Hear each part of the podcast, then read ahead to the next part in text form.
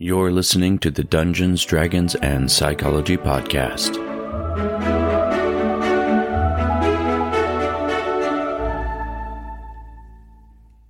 A well-crafted Pantheon can enrich your game world, providing a rich tapestry of gods, goddesses, and divine entities that influence every aspect of your player's adventures. But crafting a Pantheon is no small endeavor. It's a task that requires careful thought, creativity, and a deep understanding of the dynamics that shape the belief systems of your campaign world. I'm Robert Walker, author of Session Zero, the D M G to Writing Great Campaigns in Any System. And this is my show where I teach collaborative storytellers how to have more immersive campaigns using psychology. And today we are going to embark on a journey through the realm of imagination and creation as we delve into the intricate art of crafting your own Pantheon in the world of tabletop role-playing games. Crafting a Pantheon is sort of like weaving a cosmic tapestry, one that intricately interlaces the very fabric of your campaign world. But before you embark on this divine endeavor, let's lay the groundwork, a divine br- blueprint, if you will, for crafting gods, goddesses, and divine entities that are going to shape the destiny of your realm. Imagine your Pantheon as the guiding ethos of your world. Are you inclined toward benevolent deities who nurture mortals, or malevolent gods who revel in chaos, or perhaps a Pantheon that strikes a balance between light and shadow? Delve deep into the theme and tone that is going to set the overarching mood of your Pantheon. Will your Pantheon draw inspiration from mythologies of old, cultural elements, or will it emerge as a wholly original creation?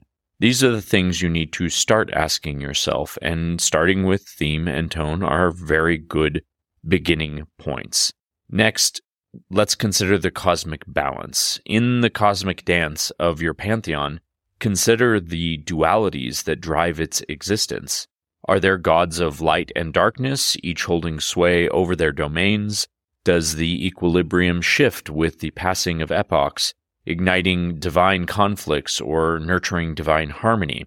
The balance, or the imbalance possibly, of these forces will shape the very essence of your campaign world, so it's very important to consider how that balance looks. And then the influence on the world. You should contemplate the reach of your Pantheon's divine influence. Do the gods walk among mortals, for example? Are they guiding their actions, or do they remain aloof and distant and enigmatic, only glimpsed through the tapestry of dreams and visions, perhaps? Or how do the gods interact with your world? It's When you answer that question, it'll ripple through history and, and impact the lives of all those who call your campaign world. What is their interaction with mortals? In the world that you forge, mortals will look to the divine for answers. They'll look for them to them for guidance and salvation. Clerics, paladins, other fervent worshippers will channel the power of those gods in their quests. So you have to consider the fervor of these interactions. Are there grand cathedrals dedicated to the Pantheon, or humble shrines hidden amidst ancient forests? And how do these interactions influence the social fabric, the political landscape, and even the soul of your world? Take some time to, first to develop this divine blueprint, and when you have it firmly in hand, when you've got a good grasp on it, then we're going to move on to Uh, weaving deities with unique domains and passions and motivations. So that blueprint gets established, and then we sculpt the essence of the Pantheon, the gods and goddesses themselves. So these are the celestial being, beings that are becoming the focal point of belief and worship and even mythos in your campaign world. So let's look at intricacies of creation with some detail. First, domains and portfolios. Each deity within your Pantheon should have a distinct domain or a por- portfolio over which they hold dominion. What is their area of dominion? These domains are the fundamental aspects of existence, and they reflect the deity's essence and influence in the way they connect with the world.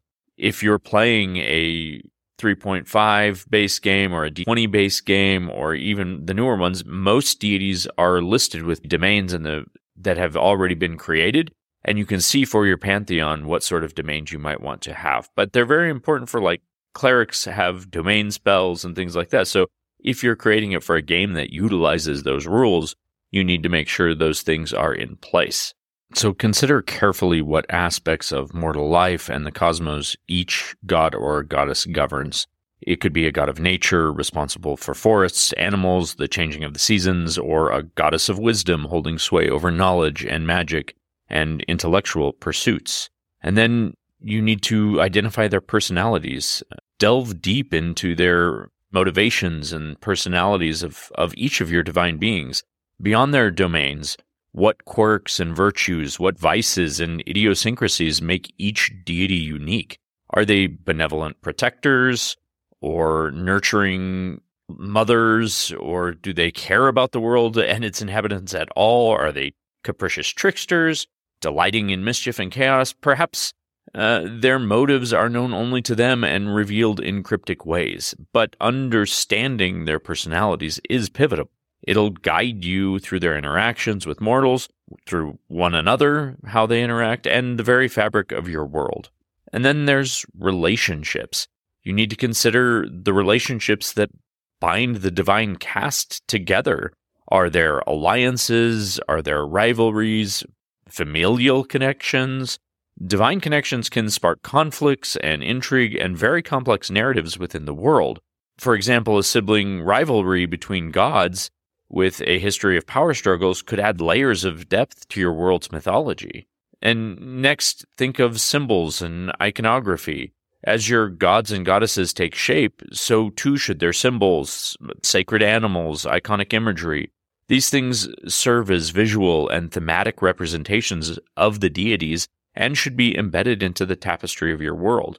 If you think of a blazing sun as a symbol of the god of light and life, or a coiled serpent around a staff as the emblem of a deity of healing and wisdom. As your pantheon continues to take shape, the next layer of depth to explore is practices, uh, rituals, religious traditions that connect mortals to the divine counterparts. These religious facets breathe life into the worshipers and societies and the cultures of your campaign world. So let's look at an exploration of these aspects. First, let's talk about places of worship. The divine presence demands physical spaces where mortals can pray, pay homage, seek guidance, and connect with the deities. So describe and figure out the places of worship that are going to be dedicated to your pantheon, from grand cathedrals adorned with towering spires to humble shrines hidden in a forest, like we mentioned. Each sacred space should reflect the nature and disposition of the deity that it venerates. So, for example, a god of war might have a colossal, imposing temple, while a goddess of healing might be honored in a tranquil, serene garden. Then think of religious factions or sects. The diverse interpretations of your pantheon's teachings can lead to the formation of religious factions. So explore differing beliefs and practices and goals of each faction, and do they interpret the pantheon's will in unique ways, leading to theological debates or even schisms within the faith? These factions can provide a lot of plot hooks and conflicts for your campaign. Next, look at rituals and ceremonies. They serve as the spiritual core of your pantheon's worship. So craft these sacred observances with care, but remember to incorporate with them uh, a religious calendar. Describe the intricate steps of prayers and offerings. Uh, what are the rituals for births, for weddings, and funerals, and any other rites of passage that you want to consider? These ceremonies can become pivotal moments in your campaign, so offering opportunities for player involvement and moral choices and divine interventions through rituals and ceremonies can only be done if you understand what those rituals and ceremonies are. Next, look at holy days and festivals. Your pantheon's influence extends to these sort of things that are going to be celebrated by their followers. So detail those events with a focus on the significance. What are the customs and tradi- traditions? For example, uh, a festival dedicated to a god of the harvest could involve feasting and music and offering of the season's first fruits. And these celebrations can serve as lively and immersive settings for your campaigns, which can offer a taste of the cultural vibrancy within your world. Another thing you might want to think about is pilgrimages. A pilgrimage to a holy site or distant temples are acts of devotion that could be undertaken by the faithful. So you might want to describe the sacred journeys that your worshipers would undertake. What trials might they face, and what blessings might they receive along the way?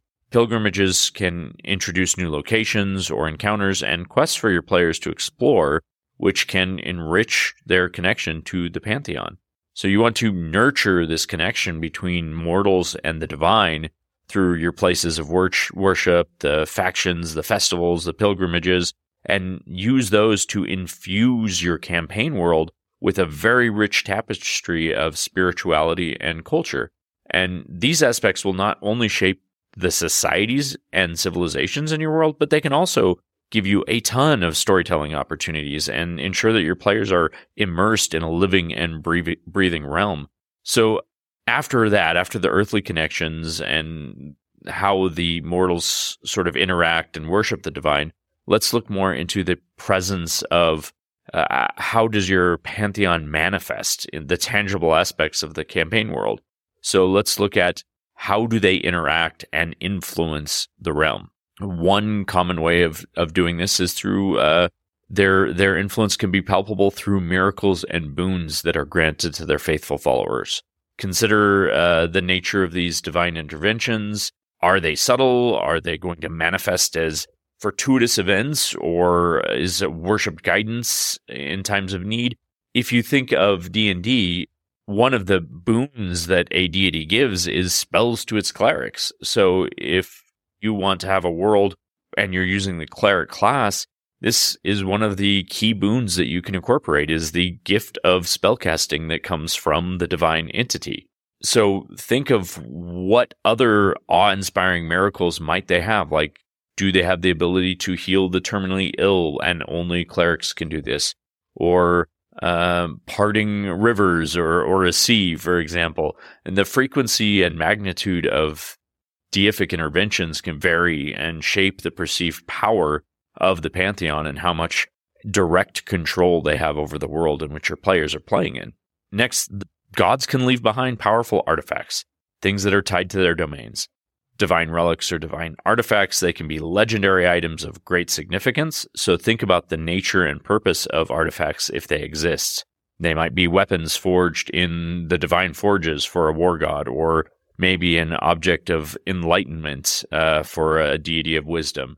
But consider how they might be wielded, how they might be sought, or how they could even become the centerpieces of quests for your story. Then look at prophecies and omens. The god's will could be cryptically conveyed through prophecies and omens, uh, enigmatic visions, cryptic dreams, even celestial signs or sightings that foreshadow important events or prophecies. These things can be interpreted in a myriad of ways, which can lead to more quests, moral dilemmas, and opportunities for your players to decipher divine mysteries and become more in tune with what it is that your deities are trying to get them to do. And then uh, the wrath of the gods can be just as potent as their blessings.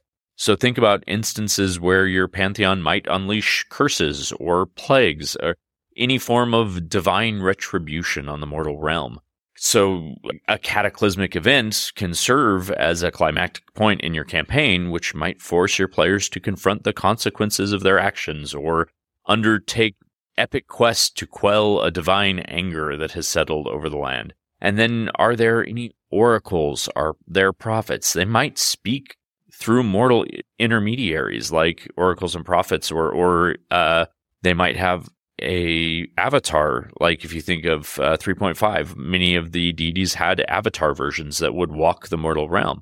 So describe these individuals who would have unique gifts. Uh, they might have foresight or clairvoyance or some form of insight that comes directly from the deity. And how do they receive that insight? And how are their prophecies interpreted by the faithful?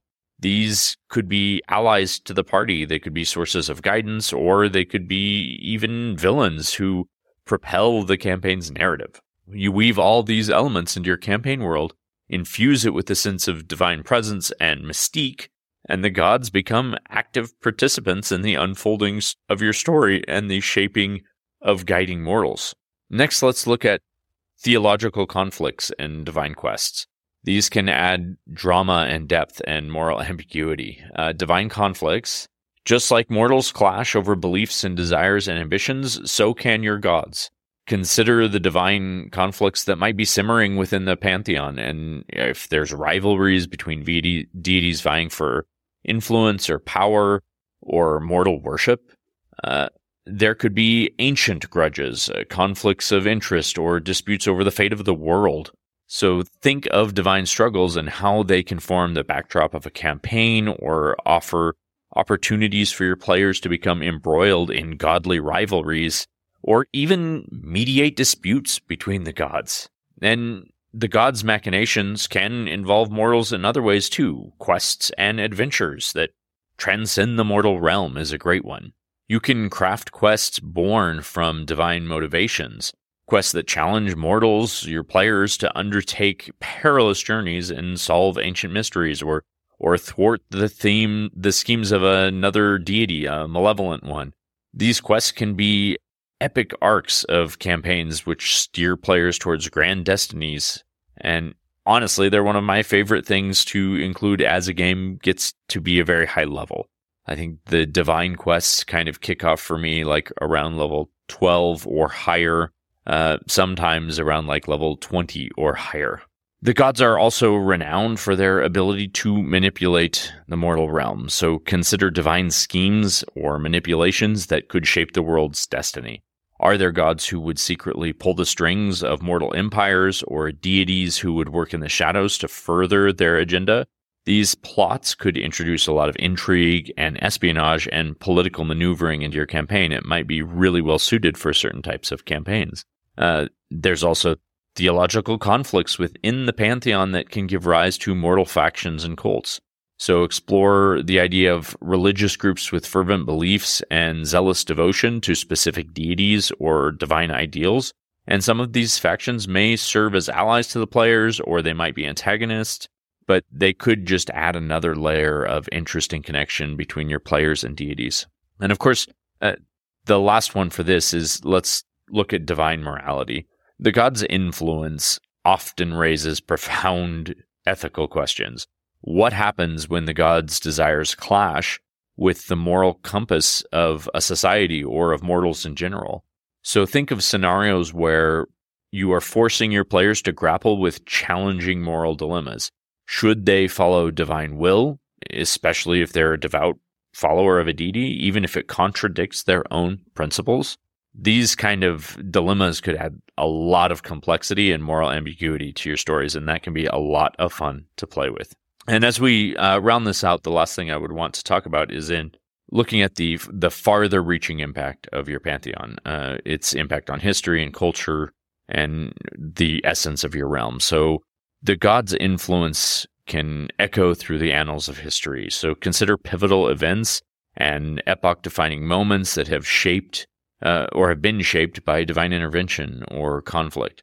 Were there maybe legendary wars in your world's past that were waged by the gods and scarred the land? Or uh, did divine blessings aid mortal civilizations in their rise to power? The impact of divine intervention or events should be evident in the histories and mythology of your world, which imparts a sense of grandeur and depth and, you know, beings that existed long before Uh, and will likely exist long after your campaign.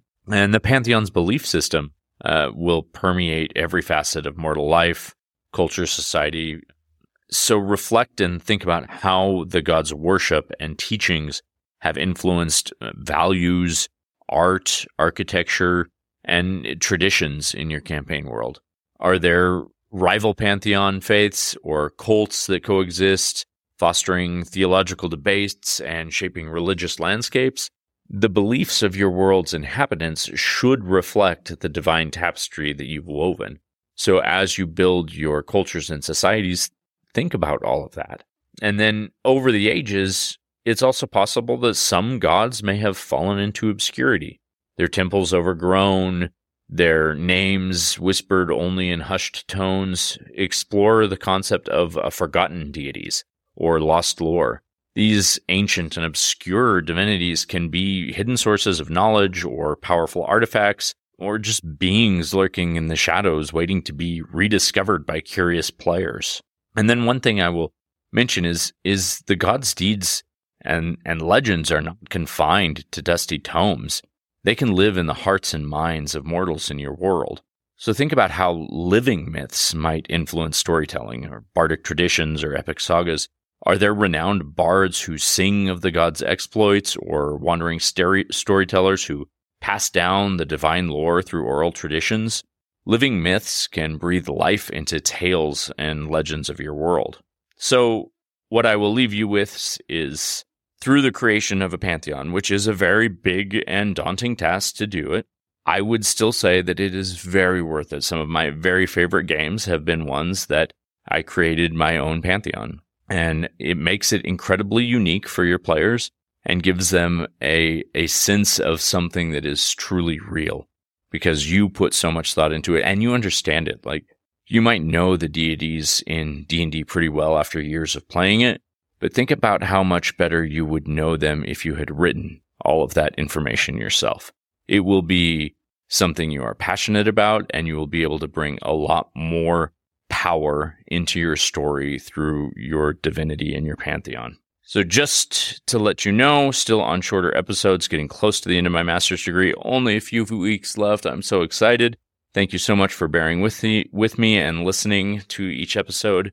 Uh, until then, you can find me on Instagram, Dungeons underscore Dragons underscore Psychology, where you can find a link to the Linktree, and you can even join our Patreon to show support for the show and become an official cyclothet. As always, my friends, I will see you next session.